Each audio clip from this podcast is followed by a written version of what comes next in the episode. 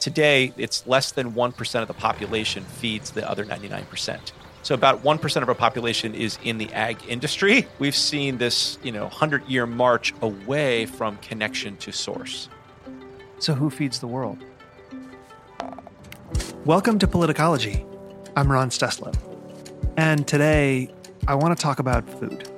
So let me back up. A few weeks ago, I was on a long drive and I was listening to a conversation between one of my favorite people, Rob Bell, and his guest about some really sobering statistics about the transformation in food production over the last century and how that transformation has shaped so much of the way we live our lives today. So, I wanted to spend some time considering the consequences of our connection with food growing so desperately impersonal, which is a very modern departure from the way humans have fed ourselves since ancient times how the percentage of Americans growing food has plummeted in the last hundred years, how the cheaper food we consume now has led to the dramatic increase in healthcare costs, which of course is approaching about a third of all the money the federal government spends every year. And I wanted to spend some time thinking about the extent to which fixing the way we feed ourselves might just be able to help us fix our politics. So, our team reached out to this extraordinary guest, his name is Jeff Tkatch, and he's the CEO of the Rodale Institute. They are a global leader in regenerative organic agriculture and have been for over 70 years. And before becoming the CEO, Jeff served as the Chief Impact Officer at the Rodale Institute. And he was also the Managing Director and Vice President of Rodale Inc.'s Organic Life and Prevention magazines.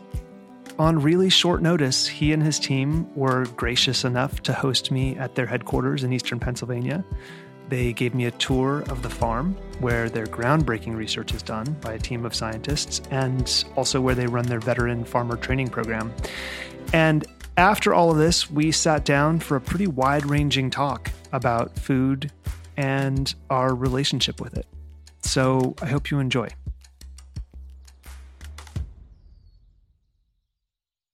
Jeff Tkatch. welcome to Politicology. Ron, it's a true honor to be here. Thank you so much for hosting me. This is going to be so much fun. So let's, uh, I got so much I want to talk to you about, but let's talk about dirt or soil, as Chloe, uh, your communications director, corrected me earlier today when we were touring the site. Um, what's the difference between dirt and soil? Sure, there is a true distinction there. And to most people, we never think of those as distinct, uh, separate matters in creation. And so, yeah, soil is alive. So, soil at its fullest capacity is one of the most living, breathing organisms on the planet. There's something like uh, scientists at Rodale Institute would tell me that there's something like 10 billion microorganisms in just one teaspoon of healthy soil. So, to put that in perspective, there's more microorganisms in one teaspoon of healthy soil than there are people on the planet. So, soil is alive, dirt is dead. Uh, and so that's how we would distinguish between the two. Okay, this is the question I really wanted to open the conversation with, which is if soil could talk to us, what would it be saying right now? Feed me, rest me, water me.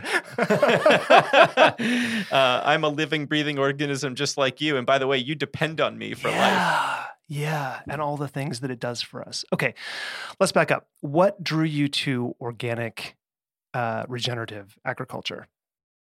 As I contemplate that question, it takes me all the way back to childhood. So I've been on a lifelong journey, and a lot, uh, a lot, a lot of the journey was comprised of um, three seminal moments that had to do with my personal health. So starting at the age of six, I grew up, uh, you know, in in a middle class household, two wonderful parents, but had a lot of health issues as a young boy, and distinctly remember from about the age of four to thirteen, lots of time spent at the doctor's office and home from school sick, and around the age of 13 it was sort of like a a, moment of reckoning with myself where I said, I don't want to live like this anymore.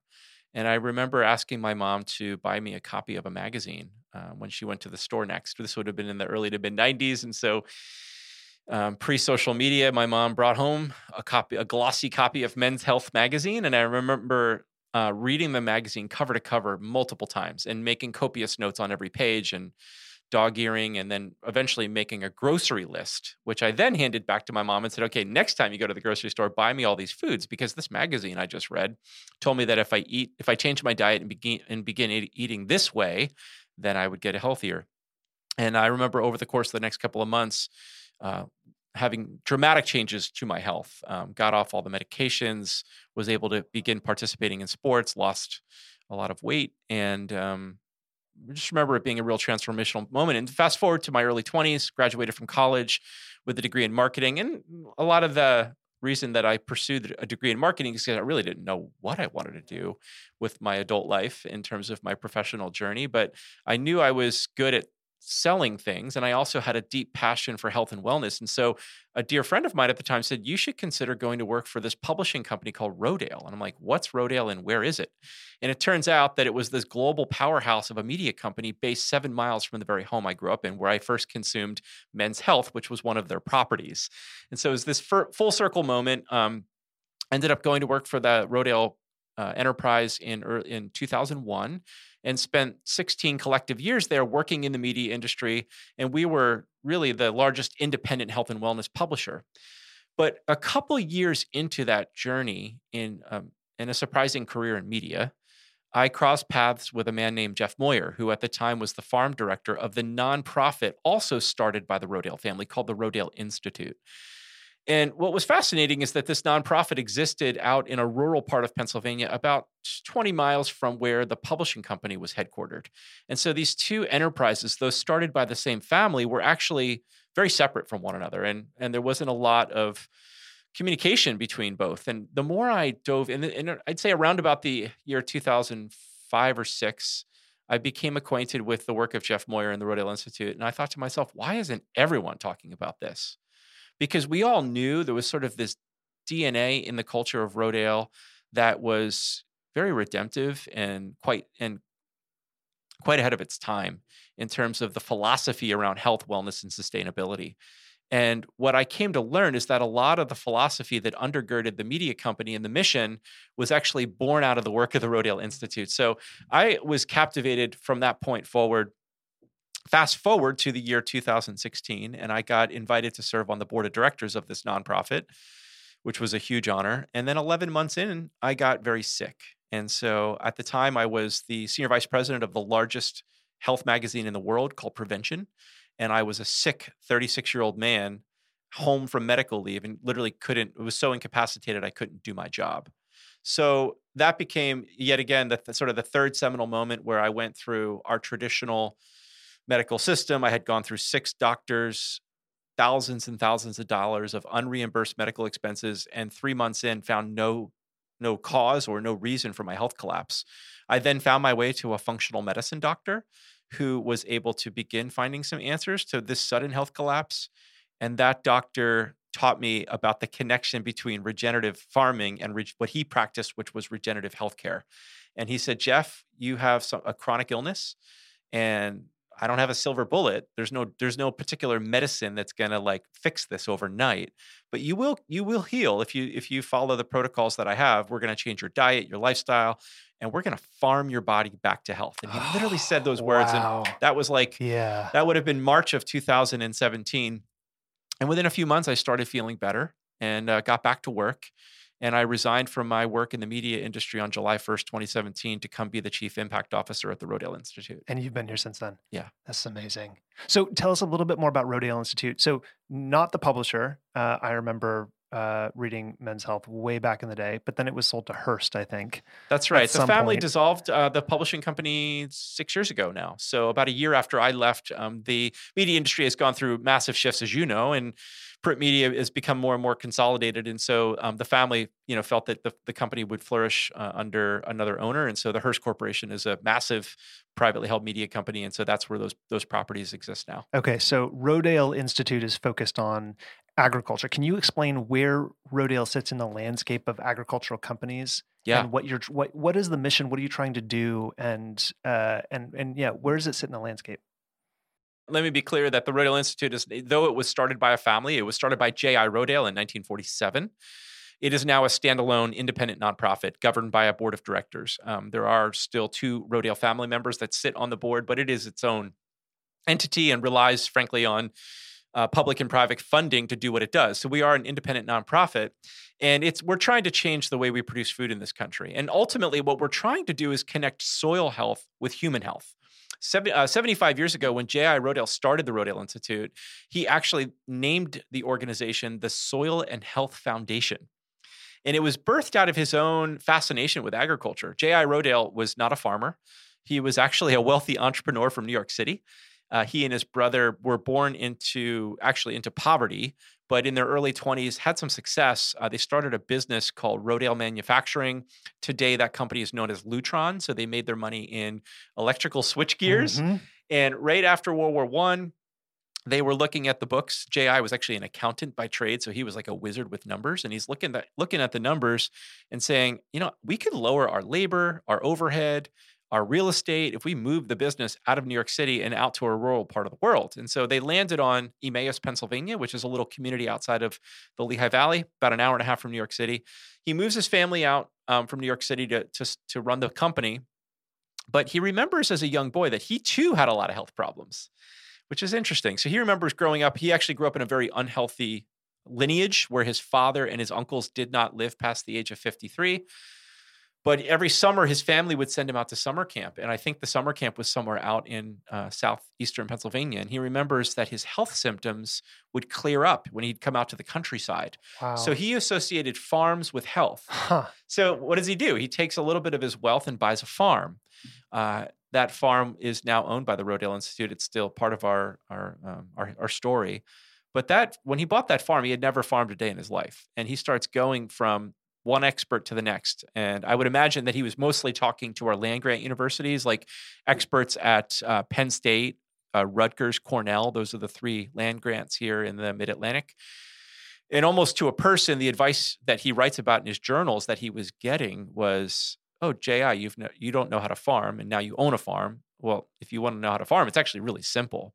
You go out and you buy these things called inputs, which were chemicals. Uh, they would be uh, things to kill weeds, things to improve the fertility of the soil, and um, ultimately nitrogen, and uh, and also pe- uh, pest control. But then the more he inquired about what these inputs were, he realized that they were synthetic. Uh, and he would ask the people that were making recommendations around their use, well, can someone please explain to me what magic would happen in the soil to take these harmful yeah. contaminants inputs and turn them into healthy food? And of course, no one could answer that question. Mm. So that led him to his uh, his thesis, which he actually wrote these words on a literal chalkboard. and his and this, this would have been in May of 1942. He said that healthy soil equals healthy food equals healthy people. And five years later, he started the Soil and Health Foundation with the goal of connecting soil health with human health. And that's the legacy that the Rodale Institute carries forward. That's correct. Wow. Today, we are a global nonprofit where um, we've gone through significant growth in the last five years, and we are on a mission to connect soil health with human health by putting hard science to this idea of regenerative organic agriculture. So, in a lot of ways, Rodale Institute is functioning like an independent university. Yeah. Uh, we have a team of 17 PhD scientists. We have a team of educators, and then we have a team of consultants, which are like extension agents. And when you sort of add those things up, we're really filling a void that the land grant system has left us. Uh, and we're really trying to make a new way forward for farmers in America. So, before we go on about a new way forward for farmers in America, I'd like to orient listeners to the relationship between humans and food. And on the podcast episode that I listened to you with with Rob, you laid out some really, really astounding statistics about how that has changed over the last century. I don't have to run through all of them, but can you sort of paint a picture for people about how that's changed, especially over the last 70 years? But the one that's the one that I'm thinking of now is how many people used to be involved in some way with the land, with growing food, and now just how few people are, and what that's done to the way we live. Sure. Yeah, we are living a we are a disconnected, divorced society uh, from nature. And if you were to go back to 1900, so what about uh, 125 years ago, almost almost 100 percent of the population would have been involved or engaged in the agricultural process in some way. It was just simply the way of it was a way of life. To live on this earth, you had to be connected to food, your food source, uh, whether it was animal husbandry and livestock, uh, vegetable production, you know, apiaries, whatever it may be. There, you know, most chickens homes, and eggs. Exactly. Yeah, most most homes relied on you know some sort of a backyard or or homestead yeah. source of food. Uh, I would imagine if you lived in an urban environment, you were still reliant on livestock for transportation and for uh, you know your way of life. And so, in that regard, most humans on the earth were engaged or connected to agriculture in some way. Now, today, 125 years later, I do believe that it's less than 1% of the population feeds the other 99%. So about 1% of our population is in the ag industry yeah. or actual actual farmers producing food. So we've seen this, you know, 100-year march away from connection to source. it's so sad. Mm-hmm. So who feeds the world? Often uh, people that feed us the people that rely uh, that we rely on for our food are often much different than us. They think differently than us. They vote differently than us. They live in places differently than us but um, predominantly rural america is who feeds us. Yeah. Yeah and um, you know particularly when it, as it relates to organic agriculture you know it's such an emergent market and oftentimes um, both both actually in on the conventional side and on the organic side we're very reliant on on mm-hmm. So in the United States, a country that is an ag-based country, we have some of the most fertile farmland in the world, if not the most fertile. We're still reliant on importing crops from other countries, which is just astounding That's to me. Yeah, yeah. yeah. okay, um, you talk about fertile country. It reminds me of Ukraine mm. uh, and the and the black black soil they have there. Mm. Um, okay, so farming as extractive. Mm-hmm. I want to talk about this. Um, because as we've moved away from actually growing food, and I grew up in rural Nevada, we had chickens and ducks and uh, uh, turkeys and geese. Uh, like we we grew a lot of stuff that we ate, but we also you know went to the store and we couldn't get it. But so many people haven't had that experience, and I recognize that. Especially as we've moved away from actually growing food, it's easy to think about the importance of seeds in plant growth, but we forget about the soil and we see it as as static, as dead dirt. How do the conditions of soil change over time? And what does that mean for farming? And I'm remembering now a conversation I had with Dan Barber, who I know you know, uh, of chef at Blue Hill at Stone Barn, and he he used a checking account metaphor. like you can you you can't take out more nutrients from the soil than you put back in. What's happening to the way we deal with the soil now as we feed the world, as rural America feeds us. Yeah, sure. Well, agriculture, since the advent of industrial agriculture about 50 to 70 years ago, it's only in the last 70 years, 70 to 80 years, that we've begun introducing chemicals and highly industrial mechanisms into the agricultural process. And so farming has really shifted um, to become a lot more, more like mining. It's become very extractive. How much stuff can I take out of the earth. In other words, yield. Yield is sort of the, mm. the hallmark or the mantra of most farmers today. And we've built an agricultural system based on a commodity system. And so at its core, it's about extraction. Most of the food that we produce in the United States isn't even food. We're, we're producing commodity based crops like corn and soybeans that are going into industrial applications, the ethanol market, and feed for, for livestock. So over the last 70 years, we've sort of reordered the agricultural system to become uh, as as industrial as possible. We've taken the animals out of that system. We've put them in buildings, and so you have animals living in confined feedlot yeah. operations.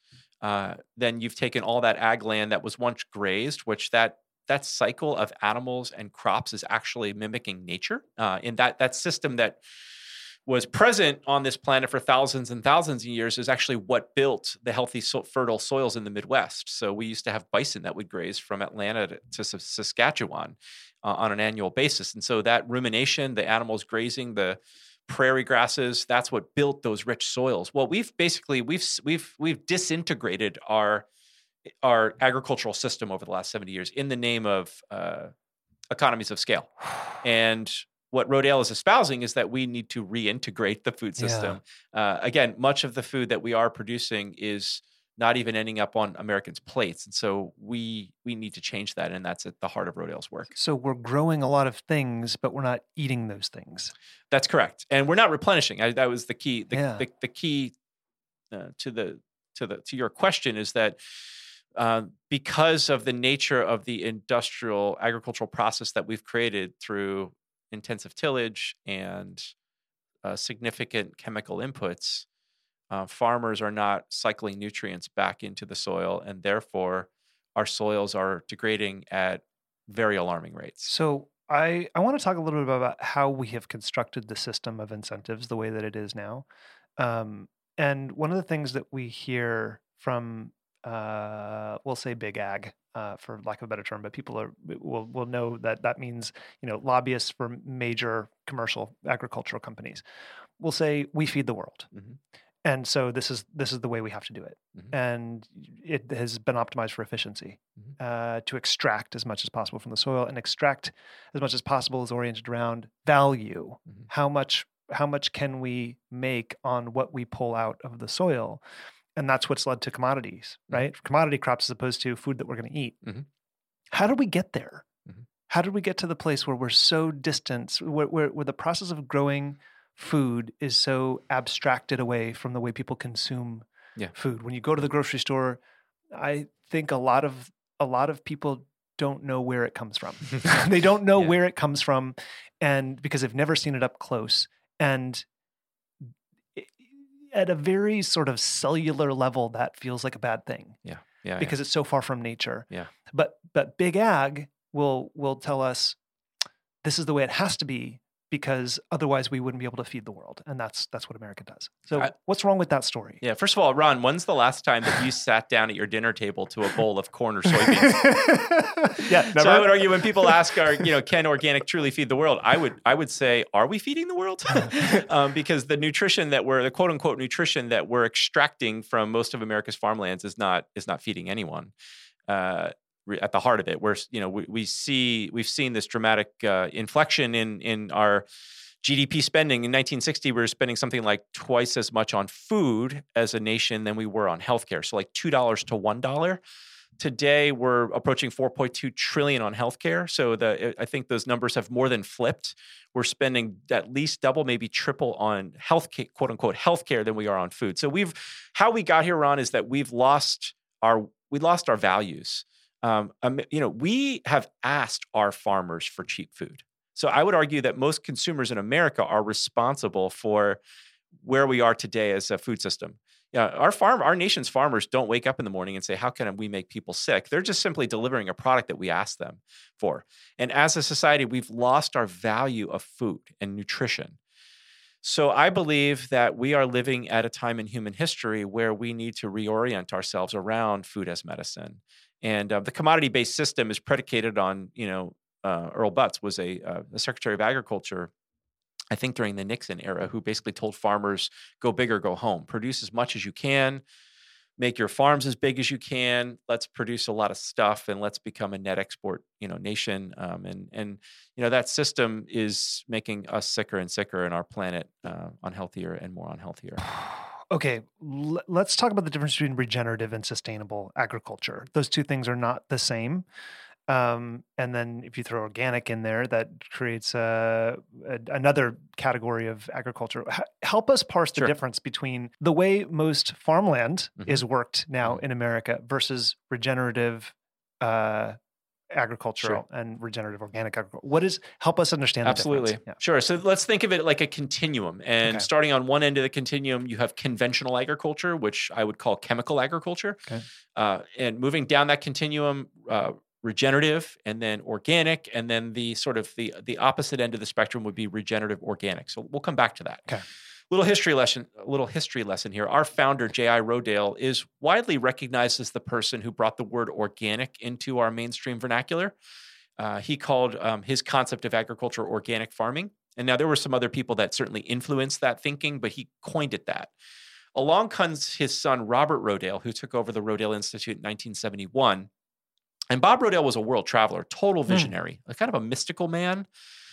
Um, and his father was an incredible mind, but his son was a second generation, even more visionary leader Hmm. who began to look at ag- broken agricultural systems. He would travel a lot to places like Asia, Africa, Russia.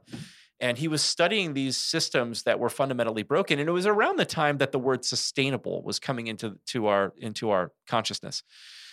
And he thought that that was a terrible word, especially as it related to agriculture, because he would see these broken agricultural systems and, and say to himself, there's nothing here to sustain. Ooh. This system is fundamentally broken. But then he would study the soil. And he, you know, in the same way that we began this conversation today, we talked about soil being alive. And he was saying, wait a minute. If we as farmers can begin to focus our efforts and our energies on building the health of the soil, guess what? Hmm. The plants in that system, they'd get healthier too. Uh, the people and the animals and livestock consuming that food, they're going to get healthier too.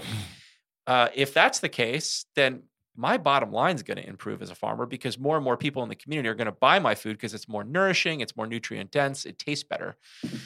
Uh, and therefore, everything in that system gets better and better and better and better over time. And so he called it regenerative agriculture. So his father coined the term organic.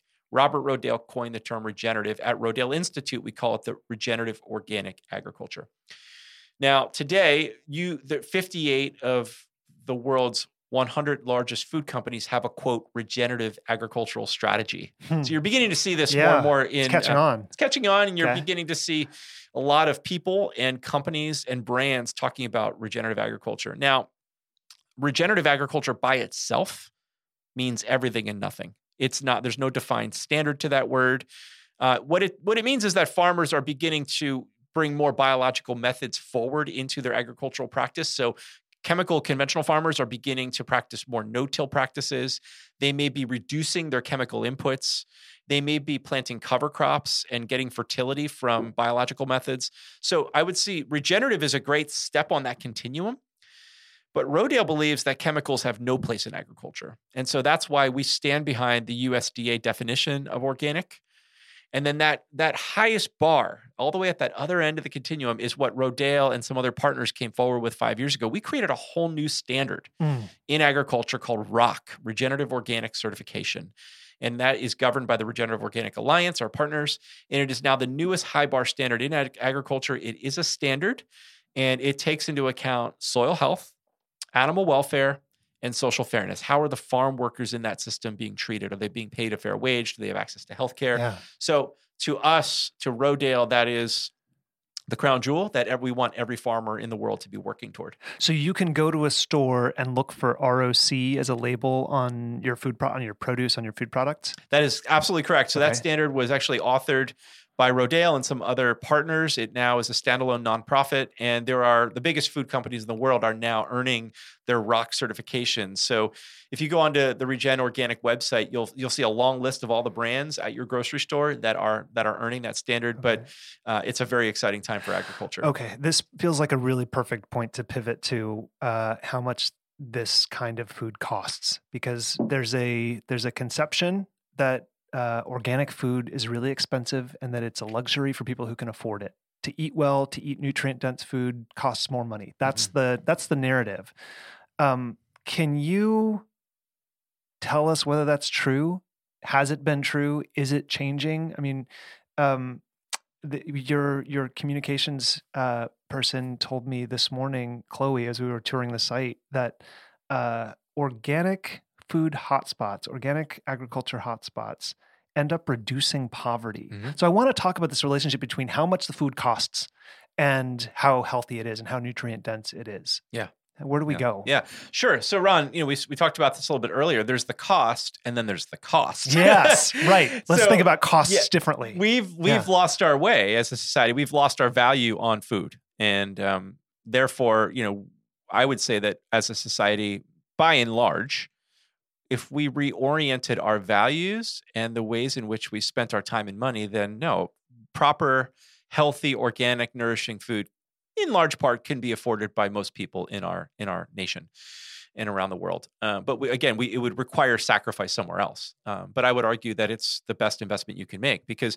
the, the the true cost of eating food that isn't nutritious for us is quite significant, uh, and we see that as evidenced in, in the healthcare system that we have. So, I believe that with with reorientation of our own personal household investments, that we could begin to eat much healthier nourishing food and maybe spend a little mo- bit more money up front to do that but we're going to spend a lot less money on the back end at the doctor's office so that's one way of looking at this We And that- should say there's sorry to interrupt you, but there's research to support that externalization of costs when it comes to food and healthcare. That's I- I- right. yeah, yeah we're not And- just making this up. yeah and i'm you know and i and i uh, and i would also say there's a lot of work to do on the policy side too Yeah. to begin incentivizing our doctors uh, to become frontline of offense, or Yeah. you know, as, as as as it relates to this idea of food as medicine. I'll quickly mention to you that the Rodale Institute launched a very unique initiative uh, last year called the Regenerative Healthcare Conference. And it was born out of my own experience, both um, my journey uh, battling Lyme disease seven years ago and how food became my greatest healer. And then four years ago, I was invited to speak at a national accredited healthcare conference. You know, doctors get money from their uh, employer to go to these continuing medical education symposiums. And I got asked to speak at one of those about regenerative organic farming. So here I am in the middle of a hotel in downtown San Francisco in this giant ballroom speaking to 1,200 doctors that paid a lot of money to be there. Um, and they were like hanging on my every word. They were so interested in what I was teaching on that day. And I, and I realized that um, I later realized that most doctors get on average seven hours of nutrition training in their $500,000 education. So we have this entire medical system that doesn't even know how to begin talking about food and agriculture and nutrient density and nourishment. So I thought to myself, Yeah. these doctors are no no pun intended, but hungry Yeah. for this knowledge. Yeah. And I as I drove away that day, I thought to myself, what would happen if we brought a conference like that to a farm? and we hosted a international healthcare conference at Rodale Institute's global headquarters, and we got doctors' hands in the soil, and we taught them about these concepts of farming and uh, nutrient density and soil health. Would people come? And I, so we got a, a couple private family offices to donate some money to Rodale to get give us some startup funding to launch the conference. We had over 500 doctors apply. Uh, we were only able to accept 70 into the cohort, and we had doctors come from seven countries to this conference, and so it was astonishing. Uh, but I do, I, I mentioned that to say, Ron, that I think, um, you know, to your point about cost, yeah. this is all within reach. Okay, Yeah. like a new, a new paradigm in how we live on the earth is well within reach, but it takes consumers waking up to the idea of being involved in where their food comes from, how that food was produced, and becoming more participatory in the agricultural process. And we can talk about you know, Yeah. some very practical ways of how people can do that. I, I'd love I'd love to hear some more practical ways, especially about the food hotspots and poverty. That really caught my attention. I would just uh, back up what you just said because my sister told me in medical school that she got very very little nutrition training, Mhm. and and the doctors I've uh, we're a medical family. There's very little uh, attention paid to nutrition, the food we put in our body every single day. I don't understand why. Yeah, and it's the same way we're training our farmers. And Yeah. so conventional, you know, farm young farmers that are entering the system that get that go to the land grants, you know, land grant universities, by the way, were started under Abraham Lincoln's Mhm. administration, and um, it's a in the 1860s he set up a system such that every state in the nation would have a university that teaches agriculture, and that's where the farmers in that state would go to get advice. Yeah. And that system um, over the last 70 years has become largely co opted by big ag interests. So the chemical companies are Mm. now endowing these universities. You can go to Iowa State and see the Monsanto Library. Like this the is where we- ethanol in South Dakota. oh yeah, Yeah. yeah. And so the same thing has happened in our medical system. You know, the medical uh, educational system has been co-opted by the pharmaceutical industry, and Right. so our doctors are being trained problem solution. Mm. You know, treat a symptom with a pill Yeah. The same could be said about our agricultural system. Young farmers that are learning about the future of agriculture are learning about weed management and pest management and soil fertility. And the solutions they're being taught are here's the chemical for that, here's the chemical for that, here's the chemical for that. So yeah. Yeah. you yeah. can see these two systems are literally running parallel to one another. And I think that's why, in large part, we are, we are where we are today. Let's go back to the practical things that people can do. Yeah, yeah. So this is about reconnecting humans with the earth. Yeah. Um, you know, central to the work of Rodale Institute is to not only show farmers a better way forward, uh, a more uh, a more profitable way forward, by the way, um, but also a more ecologically sound way of producing food.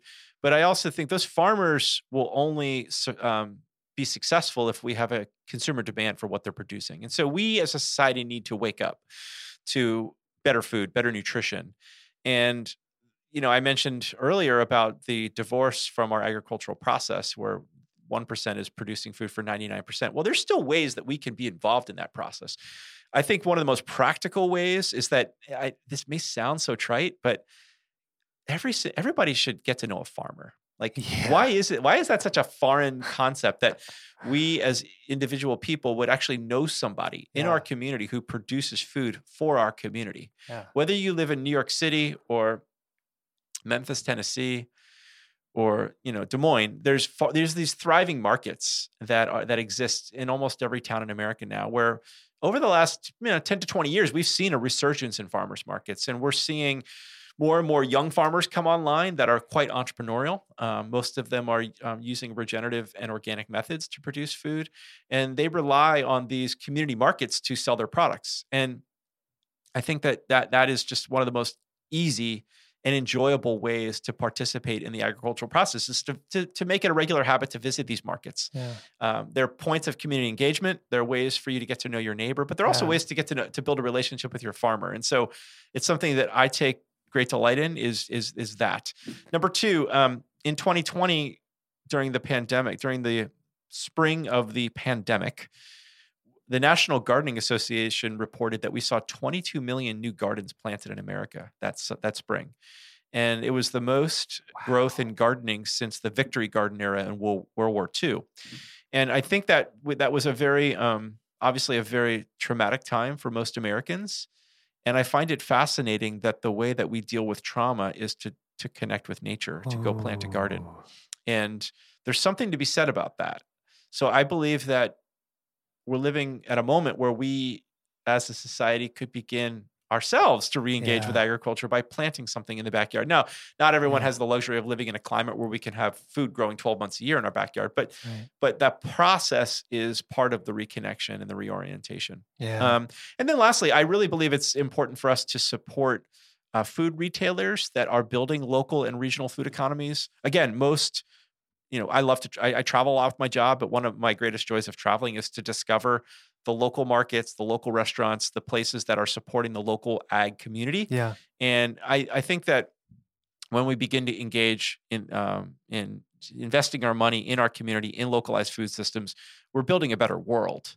Uh, there's sort of a, a, a, uh concentric circle. There's sort of a ripple effect from how we direct our money and our energy. And these are very low, low, low easy, low hanging fruit, easy ways of really building a better food system. okay.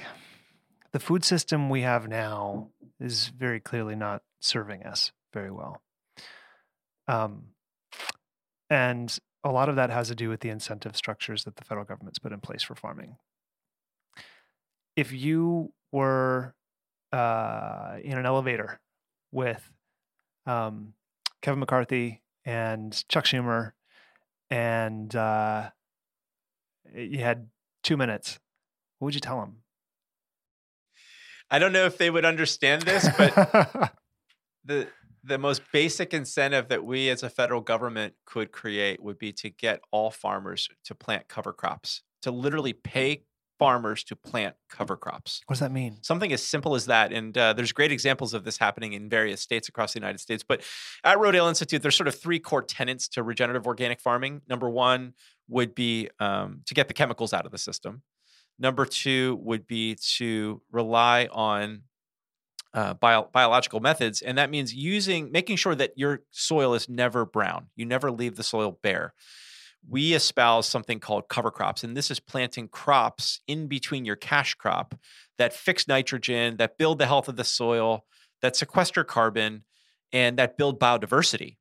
Uh, so things like rye or clover or hairy vetch. Um, there's I saw some of that this morning. Yeah. they have funny names. yeah. Um, but cover crops are there's many, many, many, many countless species of cover crops that can be planted. A lot of times, farmers will plant a mix of cover crops. Um, but that simple incentive of of actually paying farmers rather than paying them a um, our, our, our federal government subsidizes crop insurance. So there are farmers explain, out there. Explain what that is, because this this kind of blew my mind as Chloe was talking about it this morning. What is what is crop insurance? How does it work? Yeah, and Chloe could probably do a much more eloquent job at explaining this than I. But essentially, there is a system predominantly propped up by taxpayers that allows all farmers to be guaranteed payment for what they produce. So if they plant a crop uh, and they qualify for crop insurance, if there's a flood, um, if there's a drought, or if there's crop failure from for any reason, pests, um, they're still going to get paid.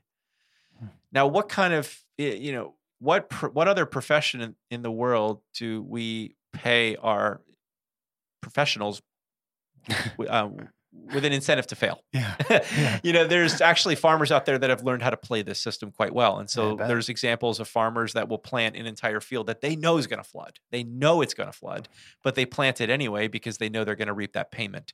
And um, what we're saying is, hey, we're, we're all for paying farmers, but let's pay them for the right kind of behaviors. And so something as simple as planting cover crops, uh, ideally not terminating the not terminating those crops with a chemical, but rather with an implement like the roller crimper, which is something that Rodale invented. We can talk about that. Oh, But uh, there, you know, in the state of Maryland, for example, it's one of it's a very it's very successful. They actually have a cover crop program in the state of Maryland, predominantly because there's a lot of migratory birds there, and there's a lot of uh, organizations that got together to lobby for their state government to pay farmers to plant cover crops so that the bird life continues to proliferate. Um, and has that worked? and it's been very successful. Wow. Yeah, yeah, yeah. So something, uh, you know, I guess that'd be my elevator Something pitch. as simple as that. And yeah. I think if I had 30 seconds Yeah. to tell um, those policymakers, to, let's pay our farmers to plant cover crops, I'm sure it would lead to a much longer conversation. Yeah. Our listeners are probably on board by now. They're, you know, they're listening to this conversation they're like, "Oh, yeah, I'm so glad you're finally talking about this." Um, there was a piece a couple of years ago in the New Yorker, and Lucy Caldwell, who's a, a friend of mine and a regular on the on the show, pointed it out to us about how some farmers producing counterfeit organic food, particularly corn. Um, what is the deal with that, and how can listeners be sure that they're actually buying uh, organic food when it's labeled organic? Yeah. Is this, that is that a real thing? this is a huge issue. It's a huge issue. Now let me let me start by saying that the the USDA organic certification is one of the most trusted labels in the grocery store, if not the most trusted. Didn't that come from here? From it Rodale? was birthed out of the Rodale Institute. yeah, I'll I'll quick Yeah. I'll say quickly that uh, in the early '80s there was a lot of food companies that were beginning to use the word organic and adopt it onto their packaging. Um, certain states like California and Pennsylvania were beginning to come forward with a state definition and standard for organic certification and every state was defining it differently. There was different rules and there wasn't a unified sort of vision around that. Hmm. and so robert rodale was going back and forth to washington d.c and he was trying to lobby our federal government to create a national standard under the usda and almost to a policymaker he was kind of laughed out of the room and saying you know bob we totally hear you. Great idea. We see that you're earn that our food our food companies are, are are earning a premium at the grocery store for that word but until someone could show us real science Yeah. that would undergird and substantiate that organic is even a real viable production method, then we could never create policy around that. So he said, okay. So he came back to Pennsylvania and with his own money, self-funded a study called the Farming Systems Trial. And that is now the longest running side by side comparison of organic and conventional grain crops. So it's a 12 acre, 72 plot study. It's been running for 43 consecutive years. And it's looking at the most predominant system in farming, which is commodity crops corn, soybeans, wheat, oats. And we're using uh, in some plots organic methods, regenerative organic methods, and in other plots, uh, chemical conventional methods. And about nine years into that study, we started seeing some very compelling data. Uh, the USDA said, wait a minute, if Rodale's doing this study and they're getting those results, we better start our own study because we need to ground truth what they're doing. So the USDA Yeah. now has a farming systems trial in Beltsville, Maryland, uh, Iowa State, I believe. There's five other universities that now have a farming system trial like study. Well, nine years into this, um, there was enough substantiation for us to pass the National Organic Production Act. Um, so policy was created around the word organic. And by 2000, the year 2000, 2002, we began to see the USDA logo roll out on shelves. And so Rodale could could say that we played a huge role in that in that policy. What's happened is that um, organic demand for organic food has outgrown has outpaced now. supply. yeah. It's it's approaching a hundred billion dollar industry because consumers believe in that label. They trust it, and they should. Because Well- what we're talking about here today just like resonates as true when you hear it. It there's a the, you you understand that the that the that your connection to the planet is through this food and uh yeah sorry It's innate in all it's, of it's, us. it's yeah And so there's a, a system built around the certification that requires auditors and inspectors and compliance. And there are literal people that go out and visit farms all day, every day, like to inspect to make sure that the farmers are actually doing what they say that they're putting on the label. And those those inspectors work all through the supply chain. Well, because pace uh, to, for demand has outpaced supply, we are as a country relying on imported organic, predominantly grain, uh, because people want to eat organic chicken. You and I, if you're a meat, if you consume meat, um, or even if you're a vegetarian or a vegan, there are still grains that you would consume that we're just not able to produce enough of in this country uh, because our, enough of our farmers are not embracing this system. So it's it's causing us to rely on imports predominantly coming in from South America, Eastern Europe, and China. And because of that, there are not enough technological safeguards in place yet, although we're working quickly on it uh, that some fraudulent grain is slipping in through um, through various channels, and uh, it's a real issue um, that is being quickly addressed. But I would say the fastest way to address that is to build a domestic supply of organic food, and we're doing it. And there's some there's some leaders out there. I'll give you one example. Rodale currently has a partnership with Cargill. Yeah. Which make some listeners may question that. Why would Rodale Institute be working with the largest commodity yeah. producer in the world? It's the, literally the biggest food. It's the biggest company in the privately held company in the world. It's like a 132 billion dollar a year business. Yeah. But this, but Cargill is seeing the demand for organic, and there are comp, there are brands that n- need Cargill to supply them with grain. Uh, so one example is the largest organic poultry producer in America is based here in Pennsylvania called Bell and Evans. Oh, I've eaten their chicken. Sure. Yeah. Most of you have. If you buy a organic chicken in any Whole Foods nationally, mm. there's a high likelihood it was produced by Bell and Evans. Mm.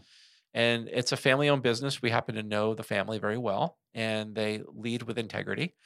And they want they want they need to grow their organic supply chain because they have to feed those chickens feed. Yeah. And so the founder of Bell and Evans, um, the leader of Bell and Evans went to the Cargill family and said, "Listen, I'm willing to give you a half a billion dollar contract for grain over the next 10 years. But I'm going to do it under two conditions. Number 1, I will not accept any imported grain. No imported certified organic grain. Number 2, you'll hire Rodale Institute to work with your farmers and your supply chain to make sure that all the organic farmers here in the United States that want to continue to grow grain for mm. you will be trained by Rodale, and they'll have access to Rodale consultants uh, to guide them on best practice in organic no-till. And so it's been an amazing relationship where you know this our organization is able to impact one of the most important food companies in the world. It's brilliant. Yeah. okay. Um, is this I want to. Are there other ways that the industry is ramping up supply to meet demand? Because, Absolutely. Yeah. Uh, we um so I'll, I'll, because we should take it as a good sign that demand is so high. Yeah, and I'll I'll explain it from my vantage point, yeah. what I'm seeing, yeah. and what we're seeing here at Rodale. So we are based in Pennsylvania, even though Rodale has nine other campuses across the United States. Our main campus is here in Pennsylvania. And four and a half years ago, we started building a really strong relationship with our state government, particularly the Department of Agriculture in Pennsylvania. Pennsylvania is the third largest ag state in the nation. We are or were the number two producer of organic food in the nation. I think that number sort of vacillates every year, but we're in the top three.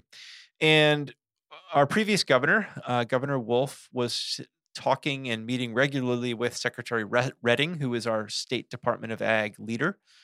And they were having conversations about the future of agriculture in Pennsylvania. And at the time, um, Governor Wolf was reviewing the data and he was feeling bullish about organic. He was saying, Why is it that Pennsylvania has over 1,600 certified organic farms that are thriving economically.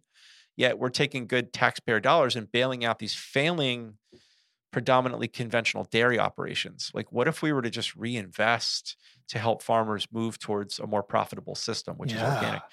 So they authored uh, together, Secretary Redding and Governor Wolf authored what was the first ever state farm bill in the history of America. Whoa. So far, the farm bill, we're actually in a farm bill year. It's a federal, yep. it's the biggest piece of legislation our federal government passes every five years. But Governor Wolf wanted a state farm bill. And that state farm bill, a modest amount of money in, invested in transition, transitioning farms to organic. And uh, a quarter million dollars came to Rodale to hire a consultant uh, we wanted to get in the consulting business as a nonprofit. We wanted a mechanism to get the science onto farms and have a per- people to actually translate the science. Yeah. So it allowed us to hire one person and we we had a press conference in 2018 to announce that Rodale was going to offer free consulting to any farm in the state that wanted to transition even a portion of their farm to organic.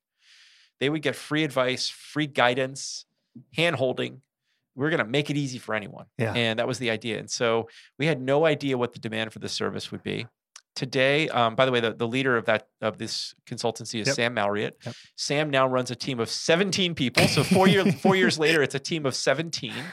Uh, we are working with almost 500 farms across the United States uh, and some of the largest food companies in the world. So we are now working with companies like General Mills and actually holding the hand of farmers in those supply chains of the biggest food companies in the world. They're calling Rodale to say, "Hey, Rodale, can you teach our farmers how to grow uh, certified organic oats and wheat and um, and other crops, tomatoes, etc." And so that that one en- little entity that started with one person uh, last year single-handedly transitioned over 35,000 acres of land in 12 months Amazing. to certified organic. And they're all young people. they're all under the age of 40 to my knowledge um, which is fascinating many of them are first generation ag leaders and they're you know they um, they're trained highly trained um, highly expert in their fields Yeah. but they're all first generation many of them are women uh, they're the most unexpected Yeah. experts in regenerative organic agriculture and so in many cases we have these young prolific women that are on the farms of 75 year old men in the middle of in the middle of america sitting at their kitchen table on a daily basis and holding their hand towards embracing a more profitable production methodology This is amazing. Yeah. Okay.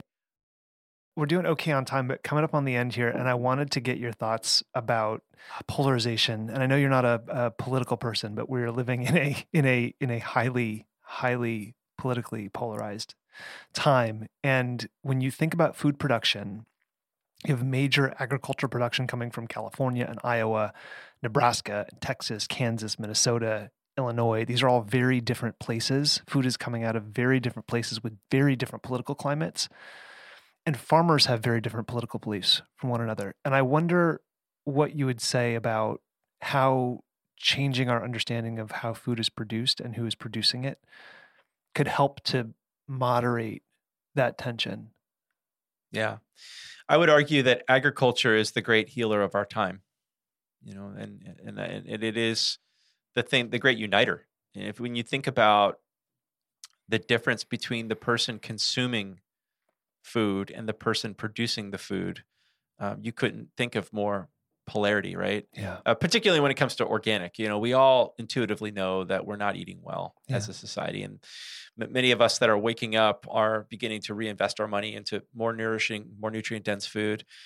Um, you know, I always say that the 26 year old tech entrepreneur that wants to buy certified organic poultry at their local Whole Foods in downtown San Francisco doesn't realize that it was likely in so, somewhere in the supply chain they relied on, you know, likely a 70 year old in many Yeah. cases Republican farmer from Yeah. rural America that produced that food. And so if we are really honest with ourselves, we need each other now more than ever.